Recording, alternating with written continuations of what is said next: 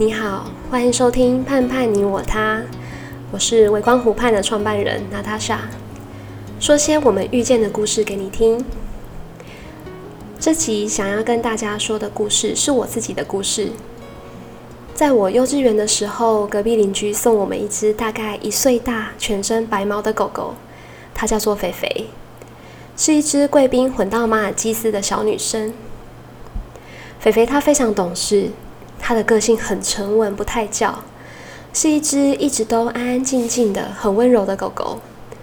但是它非常会顾家，不到十公斤的体重，它的叫声听起来却很凶，会让人以为它是一只大狗狗。印象中，我有一次看到它对着窗外猛叫，它看的方向是邻居的后阳台。当时我不以为意，后来听邻居说，后阳台的窗户被破坏了。家里遭了小偷，不知道是不是因为它的叫声让小偷不敢进来。我们整栋老公寓只有我们家没有遭小偷。肥肥就这样很懂事又善解人意的在我们家生活。他让我从幼稚园开始到国小、国中，每天回到家看到他就觉得很安心。因为当年是我吵着想要有一只狗狗陪我。高中、大学时课业很多。早上赶着出门，晚上回到家都九点多十点了。这段时间反而对跟肥肥的相处没有太多的印象，但也有可能是因为我实在太习惯它的存在了。到我大学二年级的某一天，发现肥肥瘦了，它在两天内快速变得很虚弱。爸爸妈妈就说它老了，我也没有发现妈妈突然把肥肥抓去洗澡是什么意思。那一年，我参加学校的国乐社，记得那天是三月十二号，是社团要去比赛的前一天。我在学校团练完后，回到家已经晚上八点多了。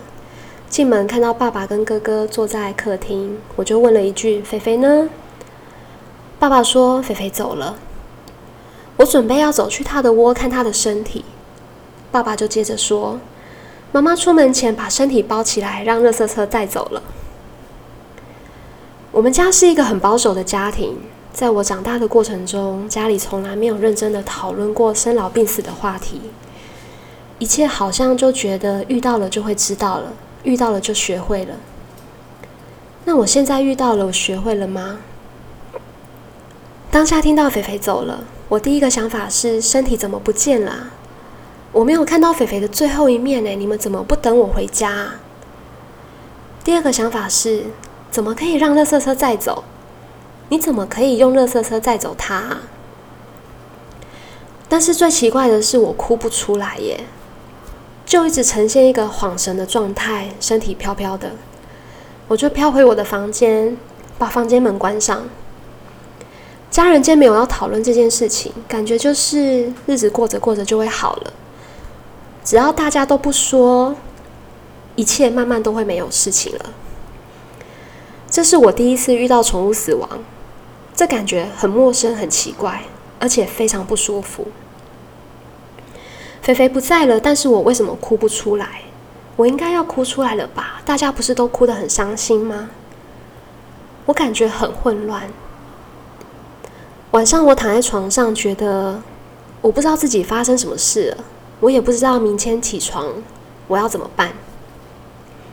隔天起床的时候，我觉得我自己好像是一个没有灵魂的空壳。但是我们今天要出去比赛。到学校后，我跟大家一起做赛前的最后团练。我在团练中，因为伤感的旋律让我想到肥肥死掉了，想到我没有看到他最后一面，也想到以前他在家里窝在沙发上的样子，然后我就哭了，哭得越来越激动。我为了不影响大家的练习，所以我离开了团练的房间，冲去厕所大哭，哭到我都吐了。天哪，原来这就是狗狗死掉后很伤心的感觉，真的很痛很痛。现在回想起这一段，其实有一个很深的感触：从死亡的各种复杂的感受，在当年突然冲击到我的大脑跟我的心脏，但是过去的我从来没有学习过。没有被预告过，所以没有机会去预想过它是什么样子，也从来没有人告诉我什么叫做死亡，宠物死掉后会发生什么事情，当然就更没有机会准备过了。我就傻傻的长大了。后来我反而花了十几年的时间去疗愈这个冲击，包含我没有见到肥肥的最后一面，也完全没有机会跟他说一些话。其实我很想跟他说，很谢谢他这十五年这么尽责的保护我们家。我也很想跟他说对不起，我实在太习惯他的存在，习惯到觉得他好像永远都会在，他不会不见，永远都会在家里等我。我也没有好好陪他，这是我最遗憾的事情。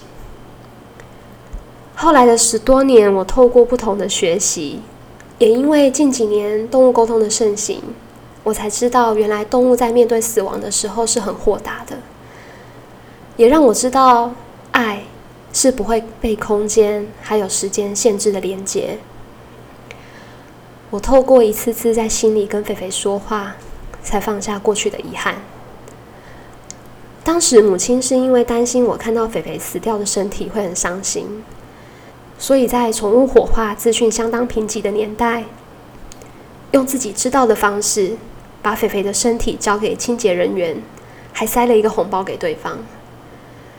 对于这件事情，我其实可以理解，但是更希望家人间可以一起讨论这件事，相信会有很多比这个做法还要好的选择。如果时间可以让我回到我小学、国中、高中、大学，我不会再把肥肥的存在当做理所当然。我会更关心他，带他出去散步，还有一起面对肥肥的年老还有生病。最后一定要让他漂漂亮亮的，也要好好送他一程。肥肥用他的生命告诉我三件事情。每当我想起当年宕机恍神的我，让我知道，原来死亡是需要学习的，它不是一件遇到了就会的事。第二件事情是，肥肥让我觉得平淡幸福的日常，有一天其实它就会不见了。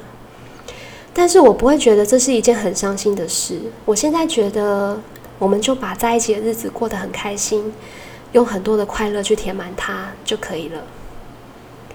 最后一件事情是，当年没有跟肥肥道别。后来想起这件事，我会觉得其实不需要害怕道别。我觉得没有机会好好说话、好好道别是一件更难过的事。说这段话的时候，其实我已经不会自责了。我的父母亲对生命历程的避谈，让我有这样的经验，它已经是一个事实。但这份缺憾现在已经转成另外一种力量。让接下来与来到我生命中的动物们和更好的我相处，因为我已经不会让同样的遗憾发生。我拥有了跟我的狗儿面对每一个历程的勇气，不论是开心的还是比较辛苦的，我们就是手牵手一起走到最后就好了。我也想要跟肥肥说，你已经走了十七年了，虽然我很后面才想通，才消化这些事，但是我还是长大了。谢谢你最后教会我这些，很开心可以在这边聊到你。这对我来说是一个好好想你的机会。此时此刻，我感到很幸福。你还存在在我心里，所以你没有不见。我会很好，也祝福你，不管在哪里都很好。谢谢你们来听肥肥的故事。现在转个身去抱抱自己的毛孩吧。我是微光湖畔的娜塔莎，欢迎追踪我们的脸书以及 IG。每周四晚上欢迎收听《盼盼你我他》，我们下次见。